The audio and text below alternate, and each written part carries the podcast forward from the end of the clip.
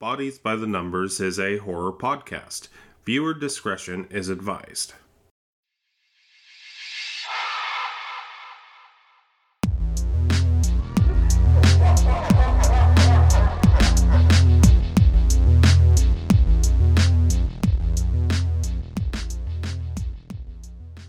That sounds disgusting. I find it funny how we kind of went off of schedule for this one. We did. We were just like, "Do you want to watch a movie today?" Yeah. What do we want to watch? And then Hannah was like, "Silence of the Lambs." We were all like, "We can all watch that." That's later down the docket. Screw the docket. I want to watch it now. You want to watch it now? Nah. Right now? Sure. Welcome to Bodies by the Numbers, a horror shit, podcast fuck. where we keep track of how we die in horror media. I'm your host, Ander Mack, and this is my co host. Grace Lee. Today we're covering The Silence of the Lambs, done in 1991, directed by Jonathan Demme, and written by Thomas Harris and Ted Tally. Thomas Harris was also the creator of the novel by the same name. This is the second part of the Hannibal trilogy. Oh, second part. Yes. What happens in the first part? oh, he gets Basically- like, arrested, I guess. Yeah, it's him on the loose before being caught. Yeah. then it's this where the movie changes the narrative a little bit, but because the movie brought in inspiration from Ted Bundy in helping Oh. the Green River Killer case. Oh. The third one is him back on the lam being Oh, yeah. hunted. Oh yeah. Him out and about. But uh Doing yeah, feelings check. How did you enjoy the Silence of the Lambs? I think it was a very it, it was an extremely well-made movie that also made me wildly uncomfortable at parts. Yeah, Like Jesus Christ. Like other movies have scared me and for me I don't think this movie there were like definitely at the end there there were parts where I was scaring. I even had like a little jump scare. But most of all this movie was fantastic at just making me feel so uncomfortable. It made me want to crawl out of my skin at some points. well, like I talked about this in episode zero. oh shit.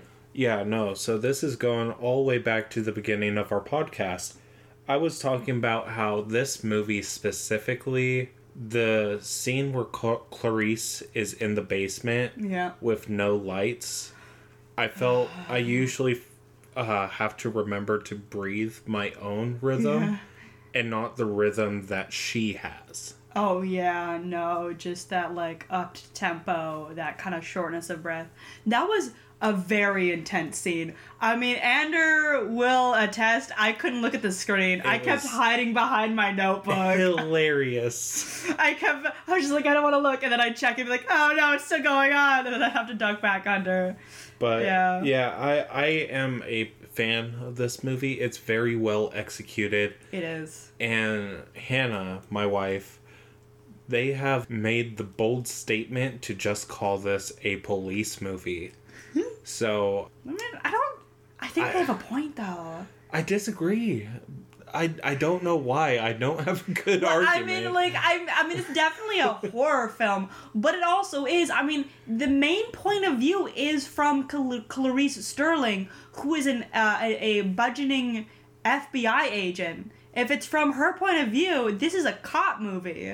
I don't know. To me, cop movie, there's an emphasis not on the killer, but the cop. That is You true. know? Yeah. in this movie, the cops are all, including Clarice, secondary characters to Hannibal Lecter.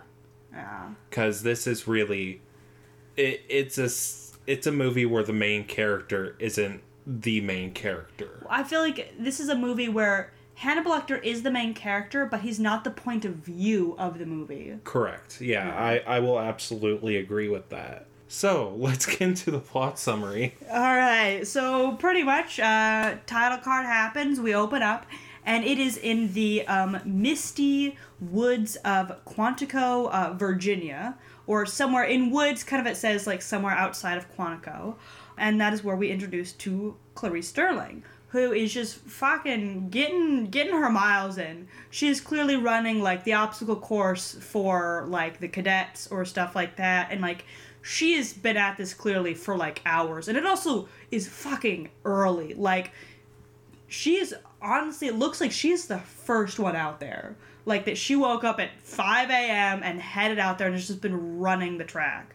As she's jogging down, a I don't know, like just a guy like I feel like there are people in this movie who are just their job is to just find people like and be like, "Hey, someone's looking for you." Like no one well, I guess actually in the time and age, like no one uses phones or no one would like Yeah, this keep their phones on them. So 91, so yeah. I believe cell phones were a thing at this Yeah. time, but they weren't as convenient as they Yeah, are today. No, so you can't just like you wouldn't like, and also you wouldn't carry it around everywhere with you like it is now. So like with Clarice running, you know, outside, she wouldn't have her phone on her. So they had to send someone to just be like, "Hey, Clarice, Crawford's looking for you." So she jogs through Quantico as we see, like you know, as we kind of go through Quantico and we see all the um, other students and cadets and other officers and FBI other like other FBI agents. And there is also a moment in time where she's like wandering through the building and she gets into this elevator and she's just like it's clearly she's just like surrounded by dudes. This like, movie makes a point to surround her with bigger men. Yeah, specifically like taller, broader, and it just and there are just several moments where this movie just highlights how kind of like the odd one out. Yeah, mouse-ish, but mostly for me it was just how much Clarice is the odd one out, right? Like this field is clearly predominantly male dominated, and that like even like yeah, she's out there at five a.m. because she has to compete with these people, and it's kind of she's pressured to compete with these people. Clarice runs through Quantico and eventually she gets to Crawford's office where she is just kind of told to wait in his office until Crawford arrives. And as she's kind of, she's not poking around, but she's like, you know, kind of doing like the, the whole like half turn circle, just is saying what's in his office. And she sees a cork board where there's like all like the, you know, the kind of like paranoid like thread and like newspaper clippings. And it's Well- all. But then he, this is what his job is. Yeah, hi- his job is to be the paranoid guy. It is, and it's all about this killer that has been nicknamed Buffalo Bill. And eventually Crawford does walk in, and uh, you know he sits down, and she sits down, and he's kind of starts like interviewing her a little. It's all stated that Starling is still a student, and that she's in a like double majoring in criminology and psychology. And he's like, "Oh, you know, are you thinking of like working for me?" He also has a moment in time where he's like, "Oh yeah, I remembered like how." Like I was holding like a talk and and Clarice argued with him and he was like, Yeah, and I, I gave you an A and she's like, A minus, but you know, I guess it still counts. It's a grudge. It's a grudge. Eventually he kinda gets to the point where he's um, asking if uh, she'll be a part of like this interviewing process that he has is that he needs her to go and just interview Hannibal that he has just like this basic questionnaire and that apparently um, they've been trying to interview him for years and like no one has um, managed to get anything out of him he's their like most difficult interviewee and how they're kind of scraping the bottom of the barrel and finally it's now down to like A rookie. yeah, a rookie to try and interview him, you know? Like, they haven't tried this yet, they'll try this. And Clarice does say, you know, kind of like, why the urgency? Is there, like, any connection to the Buffalo Bill case, since that's what you're working on? And Crawford's like, no, no, no, no, no, no, it's, it's nothing like that. And Claire's just like, all right, I guess. As, uh, you know, she's kind of gathering her stuff and getting ready to leave, Crawford is very adamant about like do not tell him anything personal. Don't get into your personal history your life. Tell him nothing. Just ask the questions and try and give him nothing. And i think it was you who mentioned that like that it was um because like crawford mentioned how hannibal will like get under your skin and like enter your brain and stuff like that That was Hannah. That was Hannah. That Oh, it was said, Hannah. Oh, like, yeah. Speaking from personal experience, eh? And Something it really, like that. yeah, and it really does feel like that. Like he definitely has like personal beef with Hannibal the um, Lecter, or as Clarice says, Hannibal the Cannibal. Which I mean, it rhymes. I mean, She's not he does detest that name too. He does. Oh, I can imagine. God, how pissed must he have been? Like he's like, ah, yes, it is I, Hannibal Lecter, the the cannibalistic serial killer, and people are like, oh, Hannibal Well- the cannibal. And I'm just being like, fuck you. Before this, this is like information that with the books and TV show Hannibal, you get his alias was actually the Chesapeake Ripper. Oh yeah. But but when they found out what his name is, was that just like erased and they just put Hannibal the Cannibal instead? I imagine it's something like the more childish men in the Yeah. department came up with. Yeah, but that must have pissed him off. But anyway, after um, you know, Crawford gives the advice, you know, tell him nothing personal, we cut to Baltimore, where we are introduced to the scumbag, the one and only Dr. Chilton. Fuck that guy. I think he's a well. I can't get through that. You can't. like, because Clarice enters his office, sits down, and Dr. Chilton is just so gross to her. Well, like a lot of the men are, except weirdly enough, Hannibal. Yeah. A lot of the men are pretty misogynistic Yeah. towards Clarice. Like, and Hannibal is creepy, but he is creepy to everybody. It's kind of like, yeah, he's creepy to her, but he is also creepy to every other person he interacts with. He's like a trapped shark. Yeah, you know, he just he just likes to nibble, you know? He likes making people uncomfortable. And that's just kind of what he does. But Chilton's like trying to He's convince on her, her. to go on a date yeah, with him no, tonight. no. He's like, oh yeah, Baltimore's a really fun town with the right guide. You you know you want to? Are you just heading back to your hotel or you want to do something fun? And she's like, nope, I'm just gonna Eat shit. head back to Quantico. I'm good.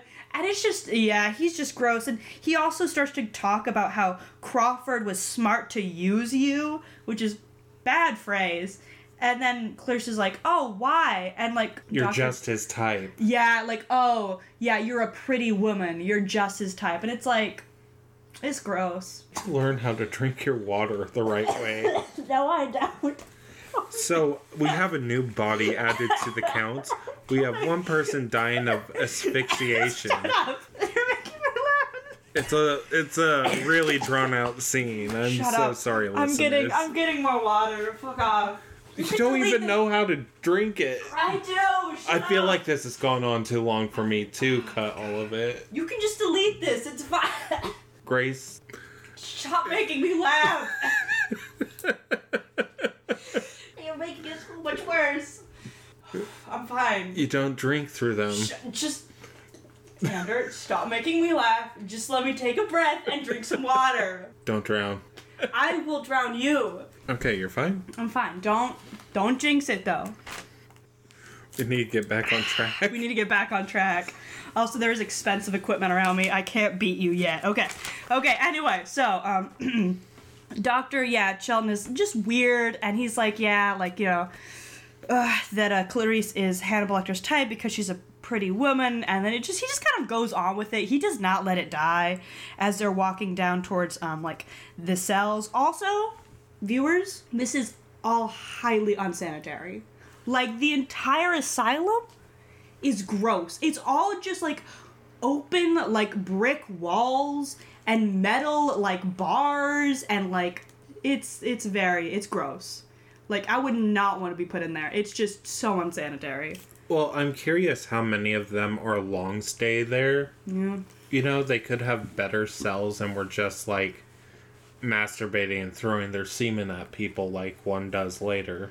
uh, which is very gross. But anyway, as they're walking down, Dr. Chilton goes about how, like, kind of like the rules to talking with Hannibal Lecter. Like, don't give him any staples, don't hand him any pens or any other writing utensils. Don't let him hand you anything. Everything has to go through, like, the feeding slot. Like, stay away from the glass. Anyway, but as he's going down, Clarice says, Oh, like, Hannibal Lecter sees you as his enemy. Maybe I should go alone. And then uh, Dr. Chilton ma- makes like a comment like, then you should have said that earlier. I went all the way fucking down here for nothing. But you know, fuck him, right? He sucks. And she seems happy to have wasted his time. Oh yeah, no, we all are. But um, then we're kind of introduced to um, Barney, uh, the nurse. Yes, Barney. Yeah, it's honestly just very nice and very pleasant. I think Um, he's the best man in this movie. He is because he treats Clarice just like a person, and he's like, hey. You got the rundown? Yeah, you got the rundown. Go to his cell. It's the last one on your left. And don't worry, I'll be watching. I set up a chair for you down at the end, and I'm going to be looking at the cameras the whole time. So he's just like very reassuring. He's very kind.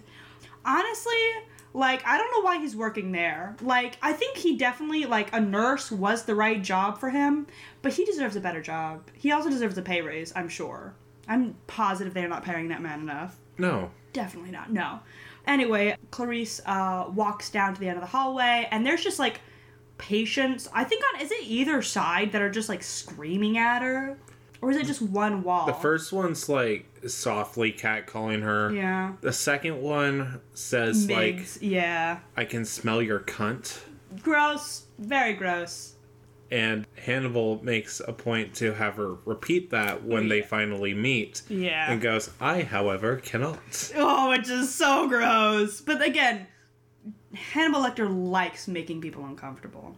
He starts it off very just casual, just like, oh, good morning. And then he also makes a mention to ask or to say that you are one of Jack Crawford's. Like, you're just one of you're one of Jack Crawford's, aren't you?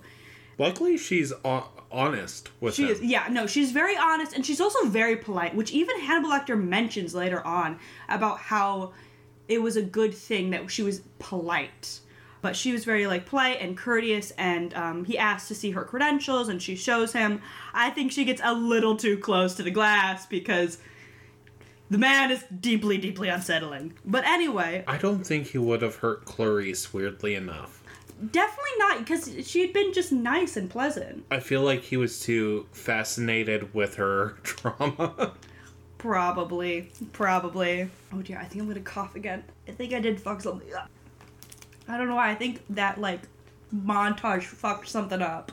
it's because you don't know how to drink water. Shut up! I do! We can cut all this out, though, right? Hypothetically. Hypothetically, yes, right? Yeah. It's not that hard. But listening to you drown? Stop it. Okay. Well, maybe you should stop drinking Well- water. Well, now that my throat's fucked up, because at first I was thirsty. I just need to, like, relax my throat. That's all. Oh god, that hurt, actually. this is the 4th of July, by the way, listeners. Oh shit, it is. No, you. so, if you Oh. hear, aside from Grace's ah. drowning, Aside from me dying. Oh my god. explosions in the background, or what sounds like small popping noises, it is It's people dying. lighting their fireworks while there's still daylight. Oh god, they were like lighting fireworks until like 2 a.m. yesterday. It was Yeah, no. stupid. Was I fucking hate- it. We hate the 4th of July here. Yeah, no. uh, it, it- it- freaks my cats out. well, it really I'm does. just not patriotic. Uh, patriotic. Good, good job. Perdorakul? Shit, wait. oh my god. Shut up. Patriotic. Let's get There- back to the shut- point. Yeah, get back to the point. Anyway, so Hannibal Lecter asks to, you know, see, you know, Clarice's credentials, um, and she agrees, goes, again, far too close to the glass for me to be comfortable.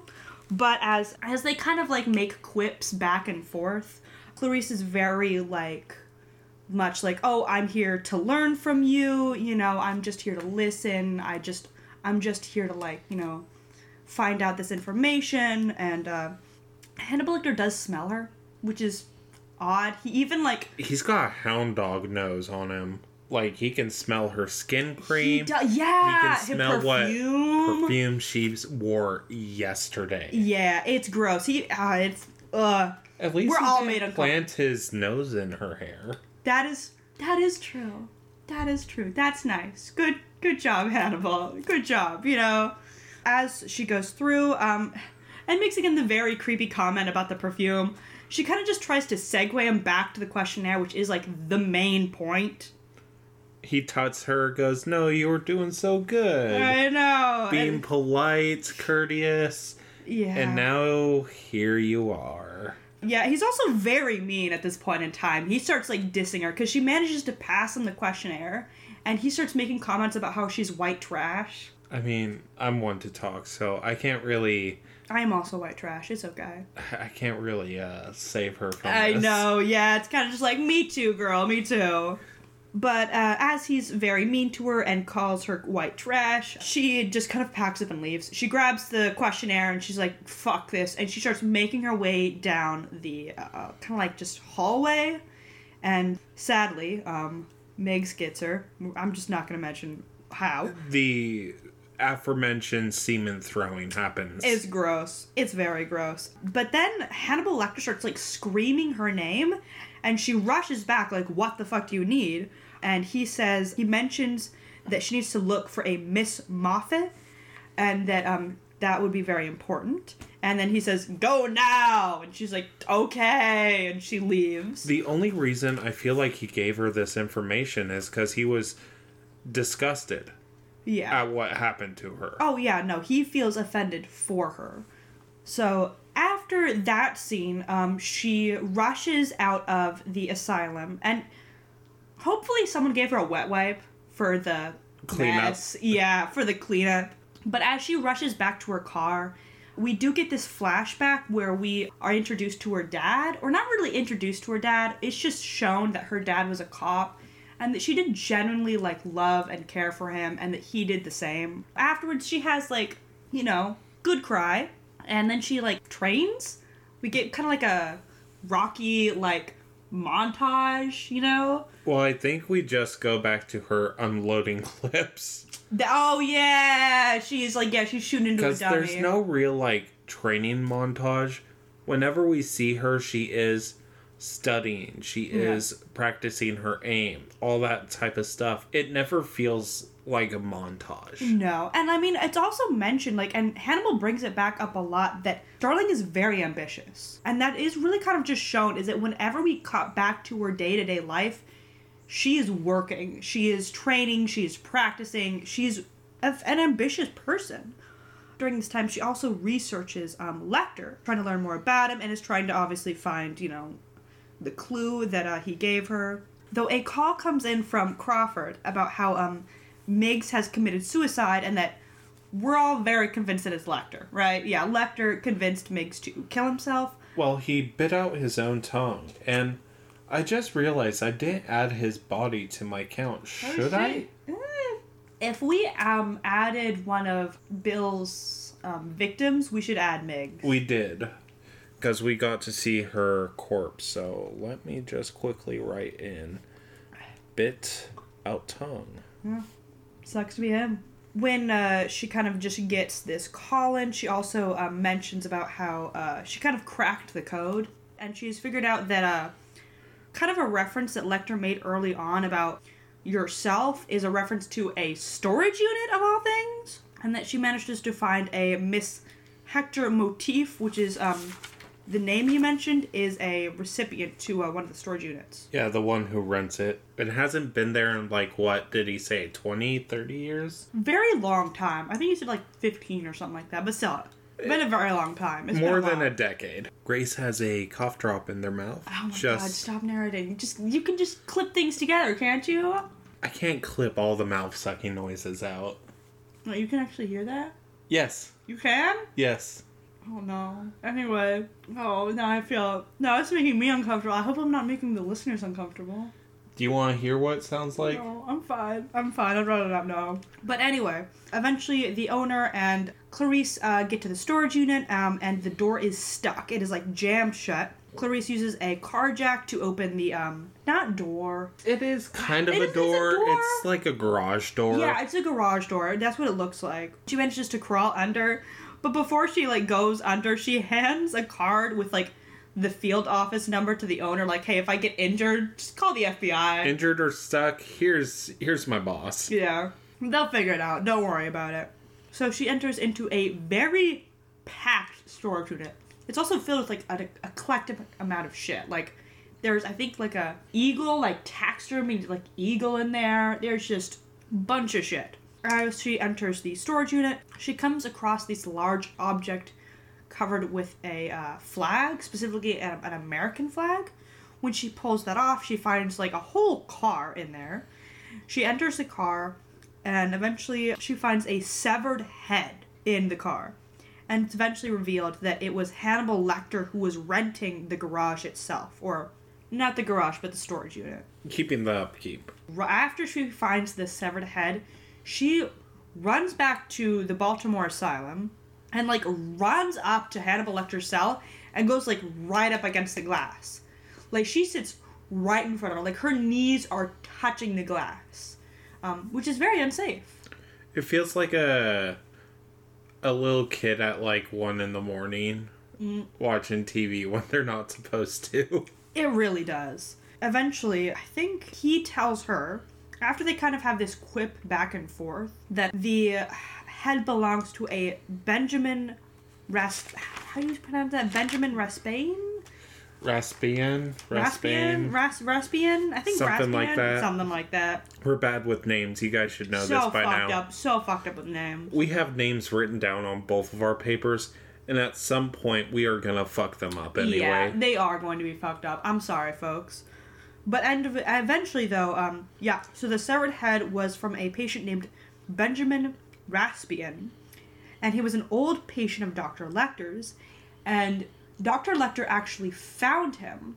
And what happened was that he had been a patient, and that he had just had basic old like manic depressive, like or like he had been. That's what he was seeing um, Hannibal Lecter for. I believe Hannibal Lecter even uses the word transvestite in this conversation, even but it's though not that for Raspian, I think. He because he was just like because he kept calling him like boring and like stereotypical. because this does lead into the Buffalo Bill case. It does because apparently he had missed two appointments, and so Hannibal had kind of went to try and find him, had found the severed head, and then had just taken care of it. Like, yeah. And then also Hannibal Lecter just starts to kind of act creepy. And I remember the main thing though is that he just was acting creepy about how um because he started mentioning about how Crawford sees Clarice and it was like, "Oh, does Crawford like find you attractive?" And eventually it kind of ends with um Clarice saying, "Oh, that's something Miggs would say." And He took offense. he took offense, but honestly, he deserved it. Also, at this point in time, the whole asylum is kind of dark, and when the light is turned back on, it's revealed that all of the drawings that had been around his cell have been taken away as like punishment for killing Miggs. And he kind of goes on to talk about how he has been in that cell, or at least in that asylum, for eight years, and that he hates it there and that he wants like a window and he wants to be away from Dr. Chilton and that he will help with the case in exchange For- for, yeah, like a window and to get away from Dr. Chilton. He's like willing to like barter because uh, he can help Clarice find the killer. And Clarice is like, you just know who Buffalo Bill is because he even kind of like admitted it. Buffalo Bill or whoever Buffalo Bill was had been in a relationship with his old patient Benjamin. He clearly knew who Buffalo Bill was. He just wasn't going to say anything. Eventually though, like we kind of like make a segue to Tennessee to just like this woman, she's like in her car, she's rocking out to the music. She gets to her apartment where there is a what was it, Mr. Cheapers? Yeah, cheaper. Mr. Cheapers. Oh, her kitty Her cat. little cheaper. A little cheaper. Oh my gosh. The best character in the movie. Best character in the movie, except for Precious. Precious was also good. Oh no. I I am way more in for cheaper than precious. Yeah, I mean, Cheaper, Cheaper's got some quality. It's the cat bug. He is. Yeah, he's. It is the cat bug. So she arrives back to her apartment. She says hi to Mr. Cheapers, and she's kind of just grabbing. She didn't even make it inside. No, she didn't. She grabs her groceries. She sees Cheapers in the window. And then she looks over and she sees a dude trying to move a couch into his car, but he's clearly like favoring like one of his hands, I think. Well, he put a cast on one of his hands, and unfortunately, this is where real life bled into the movie. Yeah. Because this was a I forget what serial killer specifically Ted did Bundy? this. Was that you said earlier? I don't know if it was him or Dahmer, so like Mm-hmm. I don't want to throw a specific name out there without Yeah. the proper backup research. Yeah. But basically, one of them would fake an injury to get help, and then they would use that to corner their victim. Ugh. but yeah, she out of the kindness of her heart, She gets she goes- cornered. She gets cornered. She sees him struggling to just move this couch. She goes over. She's like, "Oh, if you like, do you need any help?" And he's like, "Yeah." And this is where she kind of acts stupid because he asks, "Oh, can you just get like into the back of the truck and kind of lift it in?" And she goes, "Yeah, sure." And so she gets into the van, and I'm just like, "No, don't do that." But obviously, It said free candy. yeah, once uh, he gets the couch all the way in, he does ask her very specifically, Are Are, you you a size 14? And before she can even answer, he is blitzed. He does a blitz attack and just knocks her out. He then turns her body over and looks and peeks at her, I think, dress, and it is a size 14. He says good too when he sees it. Yeah. And then shears off her uh, her top. Yeah, he shears off her like top blouse or something like that, tosses it out, and then just makes a break for it. He got away scot clean too. Yeah, no one like- noticed. No, no one noticed, no one cared. He just they were just gone. But I mean, it was also at night, so eventually, uh, Clarice is taken to West Virginia. She gets like a call. I think she's in like a little like boxing kind of like ring where she's holding up like a pad, and someone's punching into it. Someone pulls her aside because she is getting taken to West Virginia to help with the Buffalo Bill case with Jack Crawford. Like someone above has been like, "Yep, no, you're coming with me," and uh, yeah, so she gets pulled out of like, what looks like class to do this. Because she is a student. Yeah, I don't know how well we enunciated that later but yeah, earlier. she's not an a- an agent.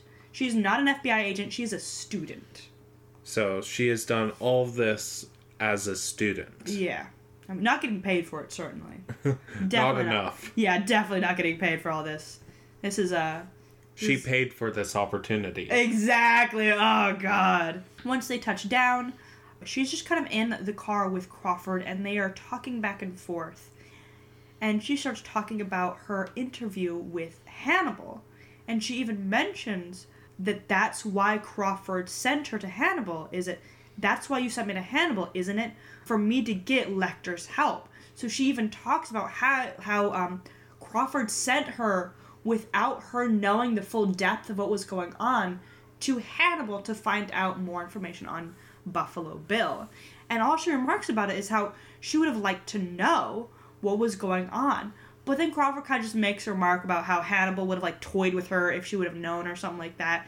And you can clearly see that Clarice is very unsatisfied with this answer. As we reach kind of the police station, she enters in and immediately the police chief starts talking and like explaining the situation and then crawford stops him goes in close is like oh we shouldn't talk about things of this nature and like you know in like a woman's like you know purview or something like that and It, she- it's definitely like the most sexist thing it he does. yeah no it's it feels it kind of feels like he doesn't want her to know anymore because he still wants to have all the power and control He also wants the glory of this case, I think. Yeah, no. He wants like another medal pinned to his chest. He wants he wants his 5 seconds of fame. Like even I mean we rag on Dr. Chilton because of how how much of a t- an attention whore he is because how much he wants the spotlight, but also Crawford does too. Well, like I I'm like now kind of sitting back and looking at this movie,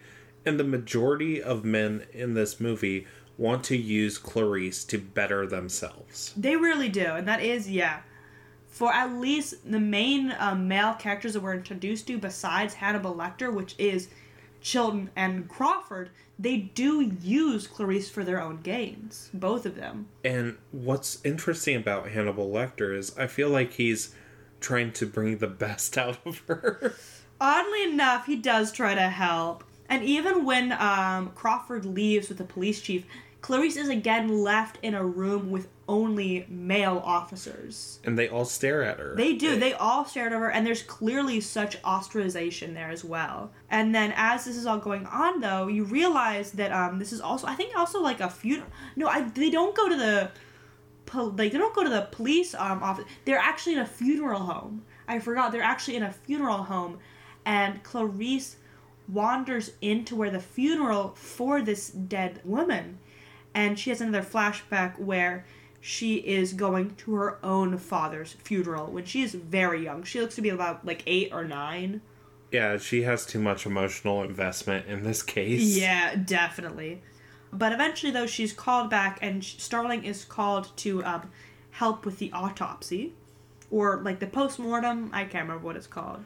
Basically, they're not cutting open the body, which I believe is the autopsy factor, Yeah, but they are trying to find like immediate causes of death. yeah. And uh, they also put something like Vaseline or something like that underneath their nose, so they don't have to smell the dead body. The only person who didn't have it on was like that one really weird Oh yeah, he was like, No, I want to smell this. This is what I'm here for. Like God, that that guy was like a living Porky Pig, Yeah, he was. He made everybody uncomfortable. just like in his facial expressions. Yeah, not a pleasant dude. As they're in the room, um, Crawford kind of just asks Clarice to kind of do like a dressing down of the body, like what she notices.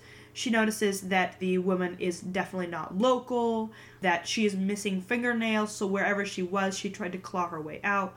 And then she also notices that there's something in her mouth.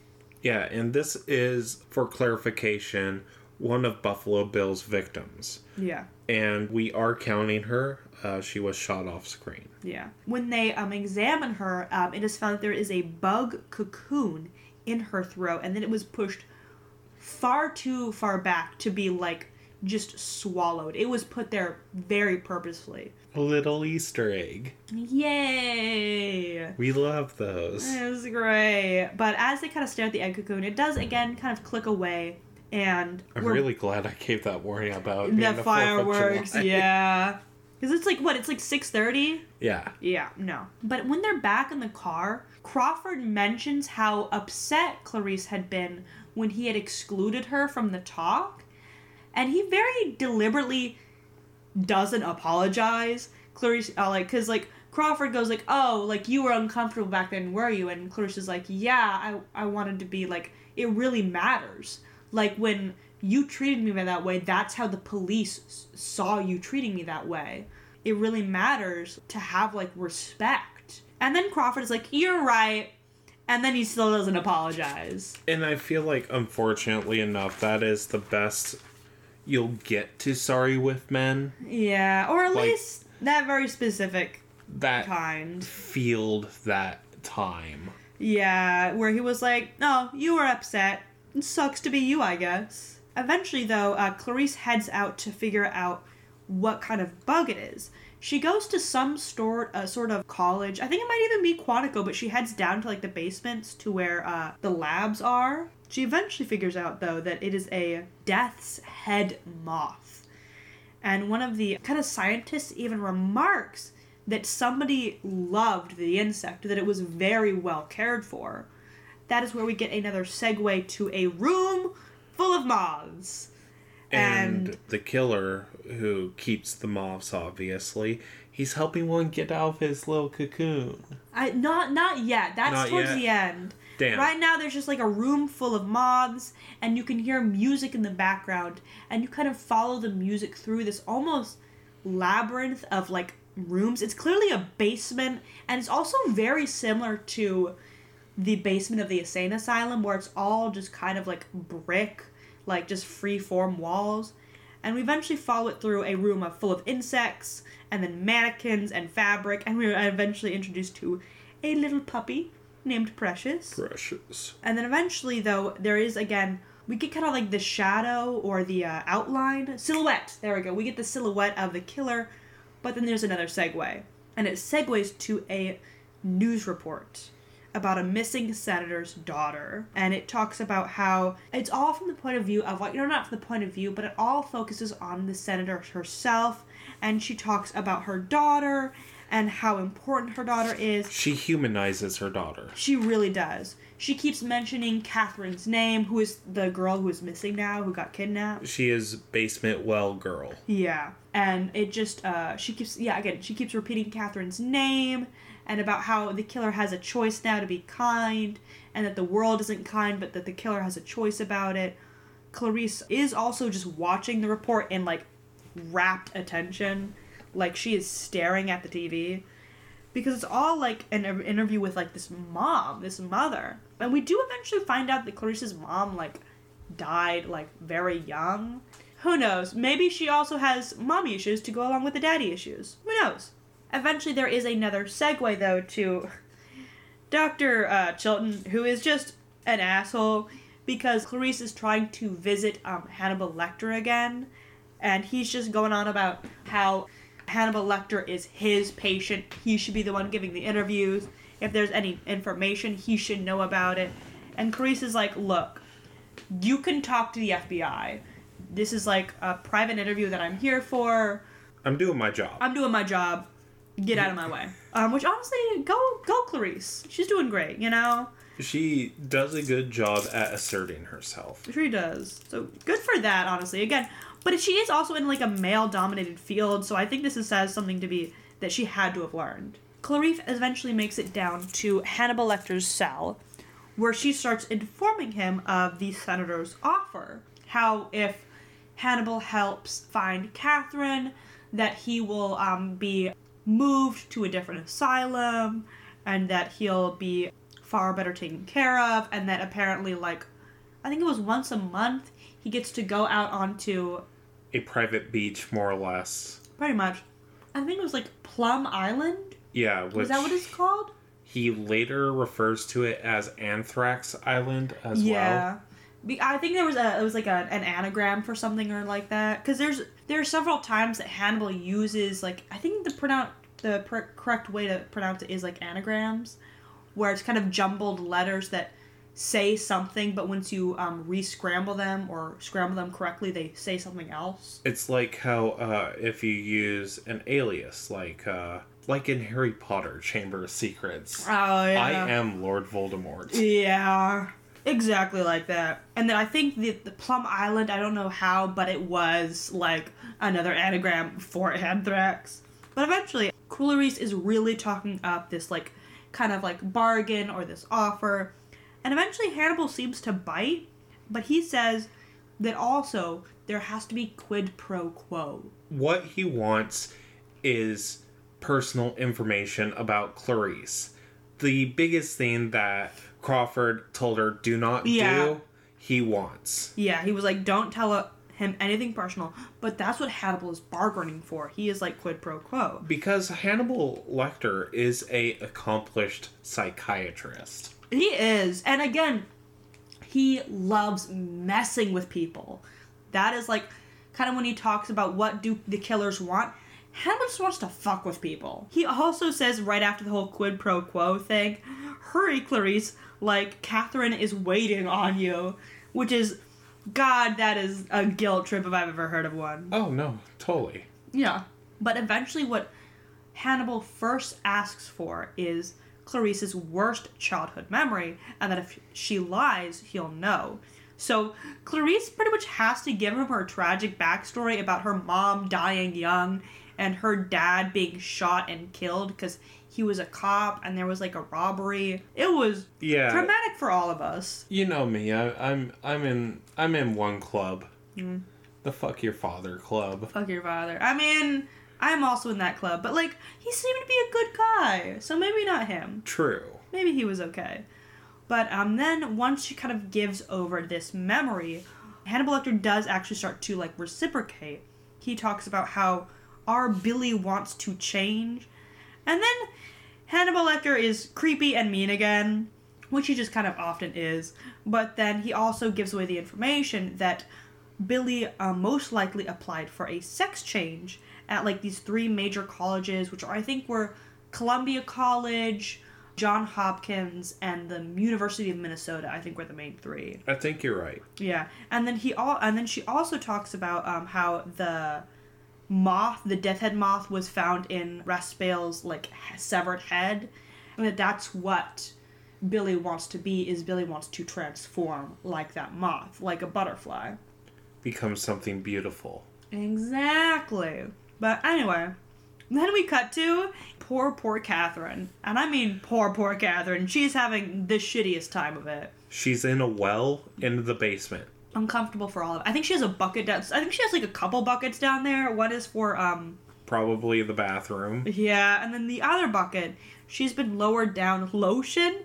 And also what's very interesting is that when cuz Bill is there, the killer is there. He is at the top of the well and he's like stroking Precious.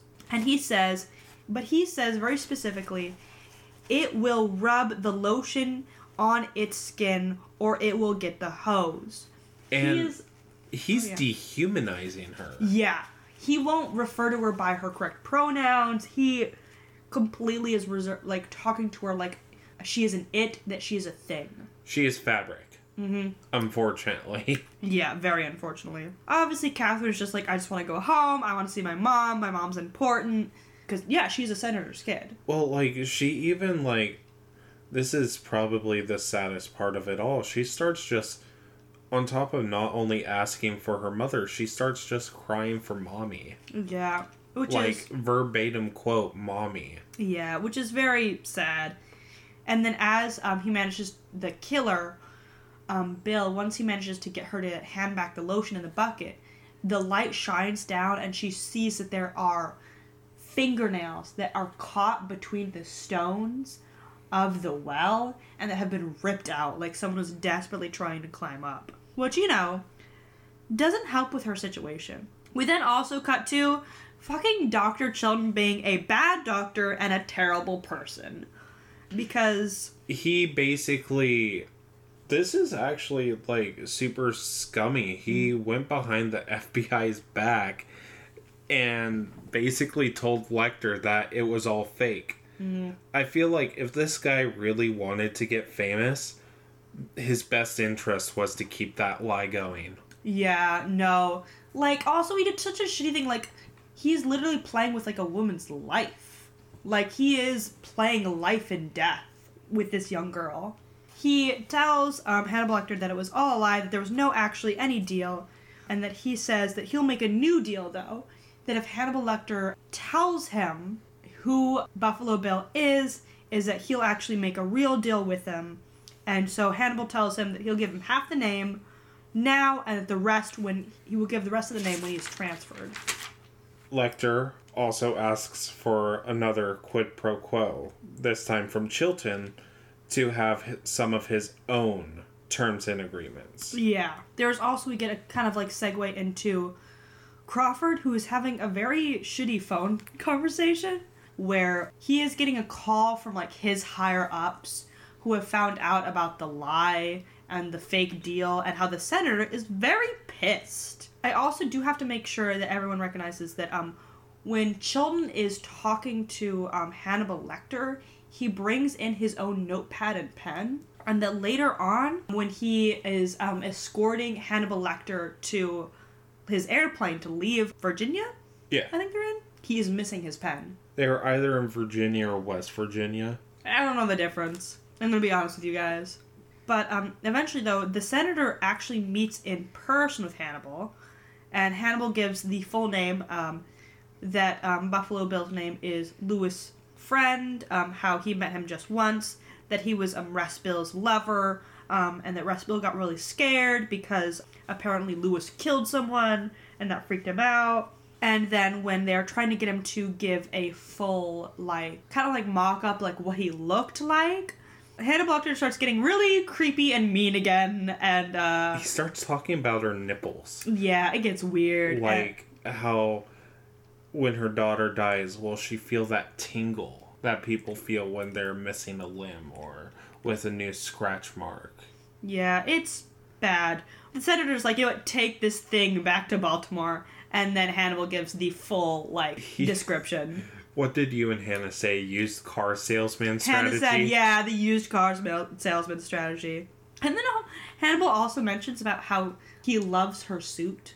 I imagine he just wants to be in a suit again. Yeah, and out of just, like, asylum, like, civvies. But eventually, we also cut to Frederick Chilton, who is giving, like, he is talking with the press, and they're like, oh, what's going on? What's going on? And Frederick Chilton was like, I don't know about that, but I can tell you about me. And Frederick Chilton. Frederick Chilton, who is the important person here. Hannibal has also definitely got an upgrade because Clarice is try- Sneaks in. sneaks into where he's being currently held. Hannibal's definitely got a way fancier cell. Eventually, she walks up to him and she's bringing back his drawings. And Hannibal makes a mention of that people will think they're in love. And I was like, eh, Probably. Probably not. As they kind of whip back and forth, and you know, Clarice is like, "Hey, look, I know that Louis Friend isn't actually the killer because Louis Friend is another anagram, and that it actually means like fool's gold, and it is completely fake, and it's and that um, Catherine life is important, and that Clarice wants the real name, and that she'll still do the quid pro quo.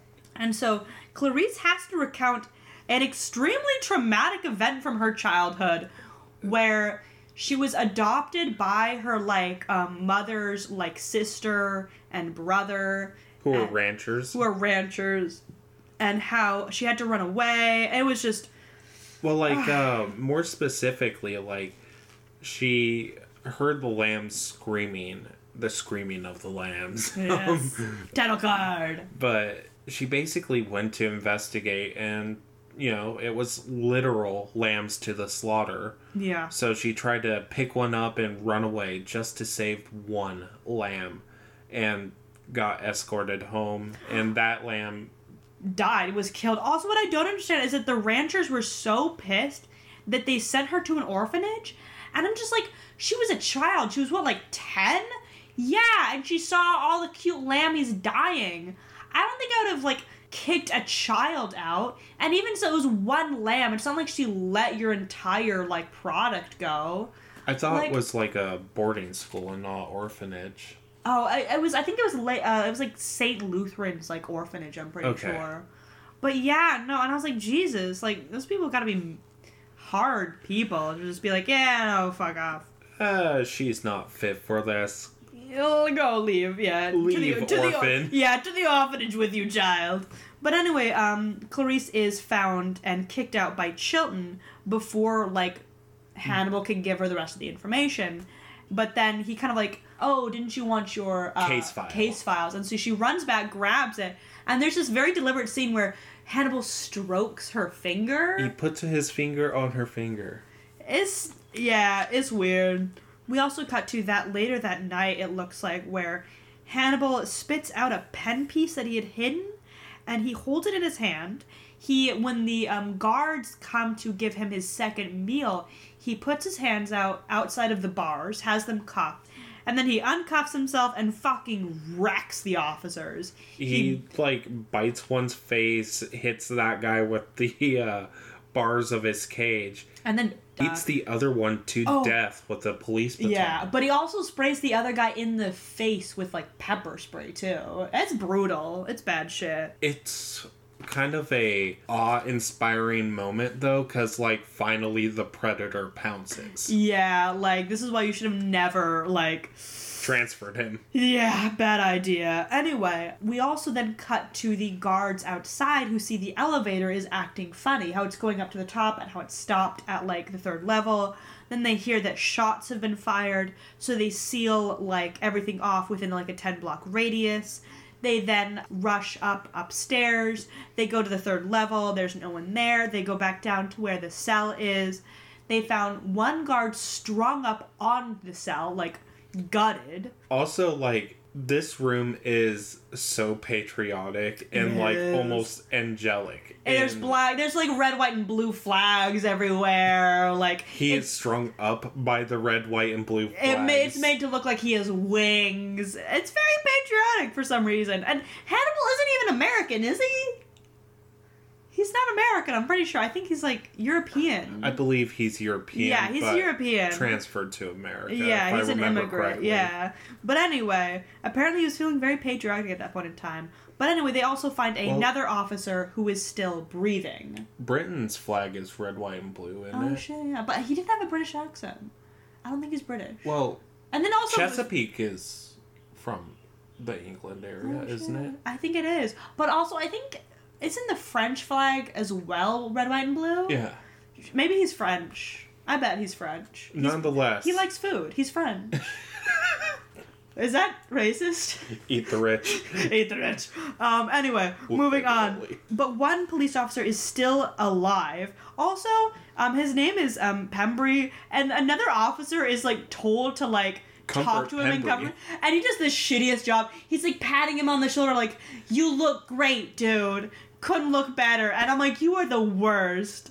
But anyway, they put Pembry on a stretcher, and when they put him into the elevator, they notice that the elevator, it, the ceiling is leaking blood. So on they, Pembry. on Pembry. So they uh, they get Pembry out of the building and into an ambulance, and then the rest of the police officers open the hatch on the next level and peer down and see a body stretched out over the roof of the elevator. They shoot him in the leg. Nothing happens. They then kind of assume that that's what the gunfire was earlier. That Hannibal, Hannibal was must have shot- bled out. yeah, and was shot and bled out. They then open the hatch, and it's revealed It's not Hannibal Lecter. It Well, was actually Pembry. we don't there. even see that the reveal of Pembry here. That's we true. just see the back of his head and a very exaggerated drop. Yeah. But like really quickly after, Pembry in the ambulance sits up, takes off his face, and the reveal of Hannibal Lecter happens. Yeah, no. So, um, and Hannibal Lecter then kills the guy who was like in the ambulance with him, and obviously escapes. How did he kill him? I have no idea. That's your job. That is my job. It is your job. What the fuck am I doing? I don't know. Anyway, we then cut to Clarice, who has a very close friend named Ardelia, who has kind of like just been keeping up with the Hannibal Lecter news and informs Clarice that Hannibal Lecter has escaped. Together, they figure out the clue that Hannibal left Clarice about who the real, or not who the real killer is, but that the killer had actually known the first victim and had spent day to day life with her. Once that is done, though, Clarice visits the first victim's house, goes to the bedroom, goes to a sewing room, like a sewing room, and figures out that the um, that Bill is actually making a suit made out of skin. That he's trying to make a new like person suit so that he can literally change. When she calls Crawford, he tells her that he already knows that they are on the case for a Jane or, James Gumb, I think, that the University of Columbia had had information about a former person who had tried to have a sexual change, and that was the name that was given to them, and that Crawford's like on the case. We then cut to Catherine, who is trying to um, tempt Precious. She is like tied like an old chicken bone to string and is trying to like lure Precious towards her. We then cut to Clarice, who's kind of still on the case. She's um, interviewing like old coworkers of the first victim, where we then swap to Catherine, who has managed to take Precious hostage. So Precious was tempted in by the bones and fell in, and uh, Catherine is holding her hostage, like, "Hey, fucker, give me my cell phone, or like I'll kill your dog, dude. Like your dog broke her leg, she's in pain. You should do something about that." The killer's like freaking out, and that's when the bell rings. Now, at this point in time, there's kind of two segue events that's happening.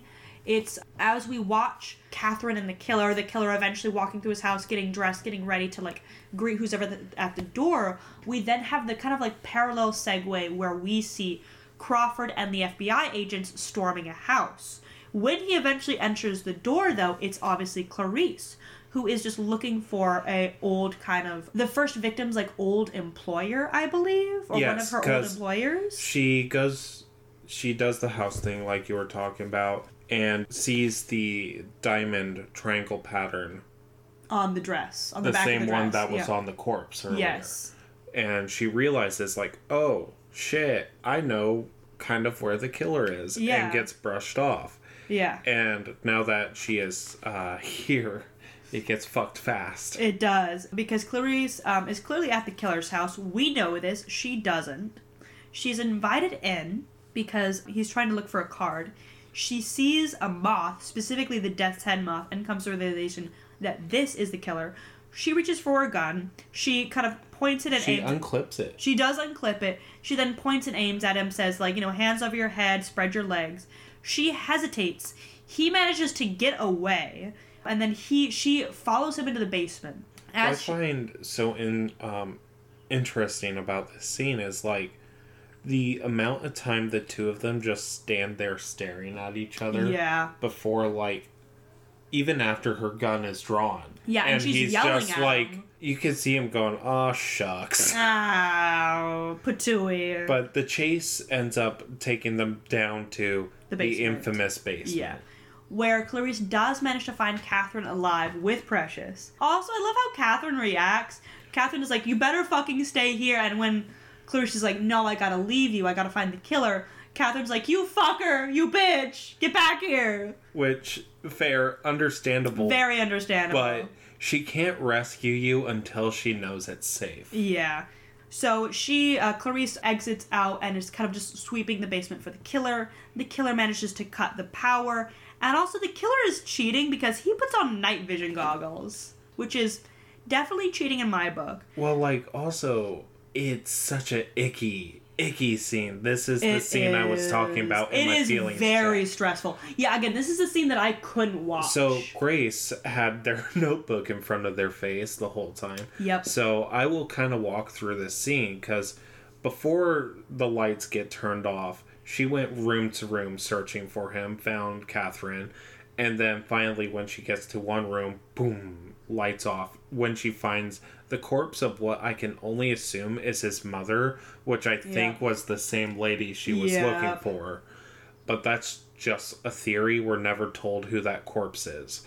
But once she finds that corpse, that is when the lights shut down and he just watches her as she Yeah. like feels her way through. I, I I think genuinely there were no lights in that room for she her. She looks clearly terrified. Like her, her hands are shaking. Shake her gun's about to fall out of her hand with how Yeah. much she's shaking. Yeah. But she's feeling around. She almost gets touched by him. First in the back of the head, then she turns around and he almost caresses her face.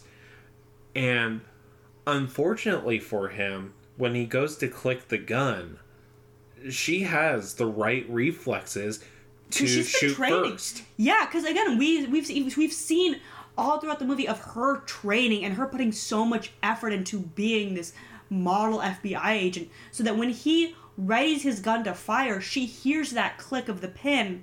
The and She, yeah, she hears the hammer and she fires first, and she aims right. and she even breaks out window giving her some sight Yeah, and she gets that immediate closure of yes i killed him yeah. No, we see him dead on the ground, and Clarice wins. Also, by the way, we have a head headcanon that um, Catherine, when she's being escorted out of the house, she is Holding clutching, Precious. She's clutching Precious, and it is our head headcanon that Catherine adopts Precious. i hope cheaper survived as well because i, I know that was did. a cat on its own Well, I mean, uh, she was found to be missing pretty fast. Yeah, there wasn't true. like there wasn't days where Mr. Cheapers was left alone. i just hope he wasn't put in a home it's my head headcanon that cheaper and precious are fine and they're both living with Catherine and having their best life. But anyway, again, Clarice kind of wins at the end because she we see her graduate from the FBI Academy. We see people just going up to talk to her. she like is the belle of the prom she uh, is, yeah. she's finally not this ostracized character because No. now she's proved her worth which it's sad that she needs to like Yeah. stop a serial killer to Yeah. do this. But um but yeah, no, people want to talk to her. She even has this awkward moment with Crawford where you can where from honestly my perspective, he kind of looked butthurt that he didn't get the glory. he wanted the glory He wanted the glory, and he's like kind of just he's not gonna be a complete asshole about it, but he's definitely colder to her than when he was first introduced. But as she's at this graduation ceremony, she gets a phone call from who else but Hannibal Lecter himself. And he kind of just wants to tell her, don't fuck with me and I won't fuck with you. he also asks if the lambs have stopped screaming Oh yeah, he asked, yeah, if the lambs. he is asking her if the silence of the lambs has finally come Yeah, which again, title card.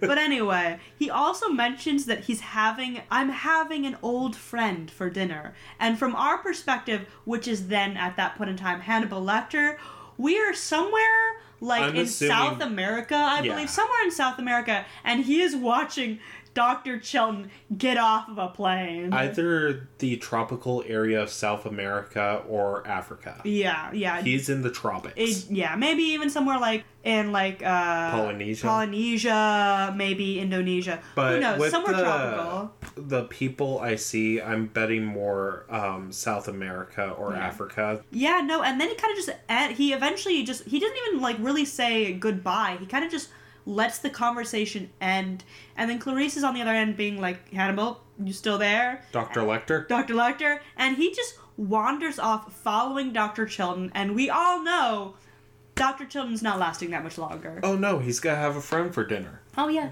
a, a good old friend. But yeah, that is the movie. So uh, I did look up how those paramedics died. So I will go about this how people died on screen and not with how my notes said.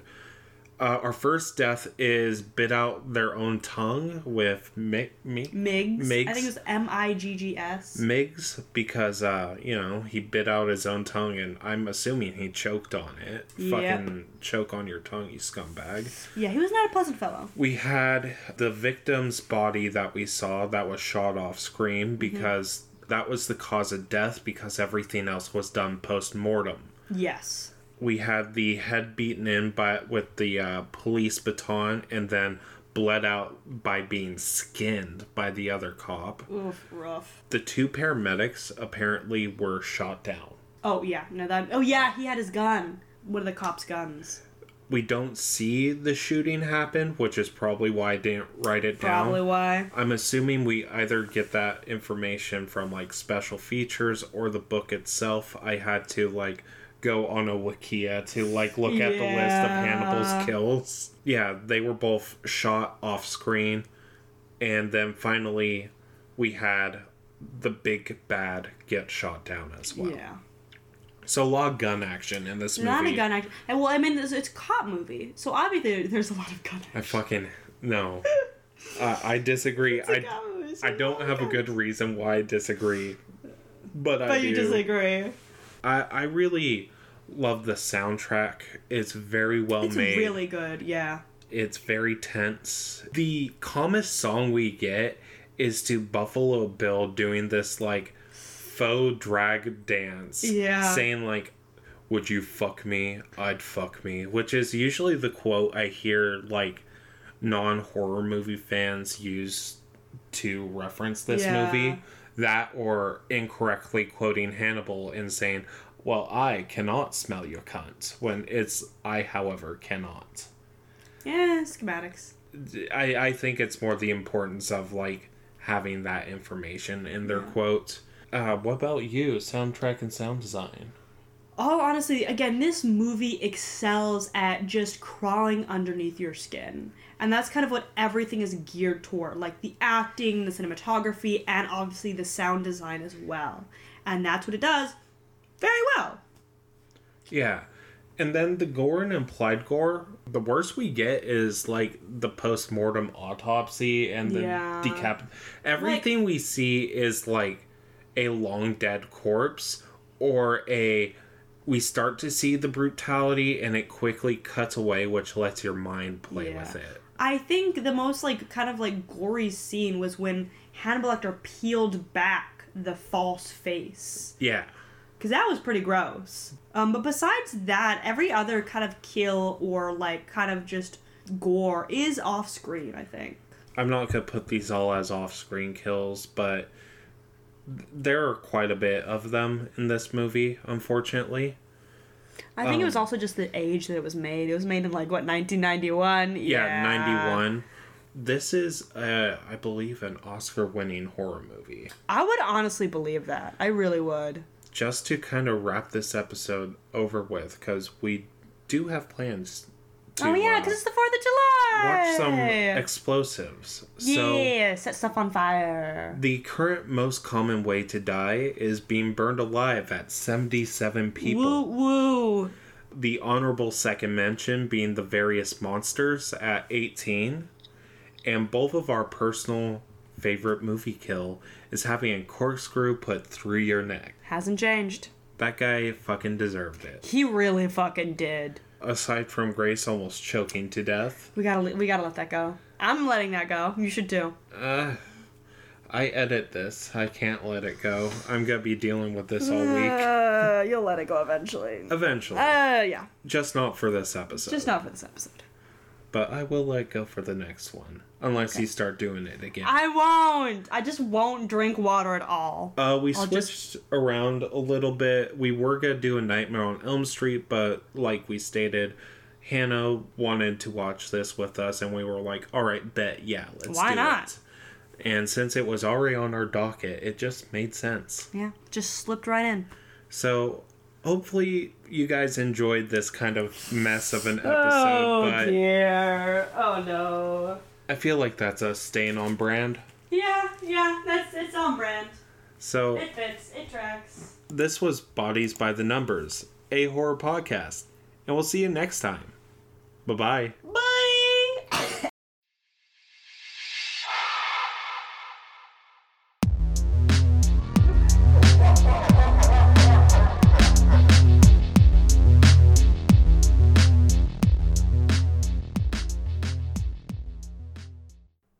You for listening to Bodies by the Numbers, a horror podcast. You can email us at bodiesbythenumbers at gmail.com. Join our Facebook group, Bodies by the Numbers, a horror podcast. Find us on Instagram, Bodies by the Numbers Pod. Find our Letterboxd so you know how we rate things at Bods by Numb Pod. Or follow us on Twitter, Bodies Numbers. Music is by Disposable on SoundCloud. Logo is by Emmy on Instagram at emmyrock.art. All the links are in the description below, and I hope you enjoyed the show.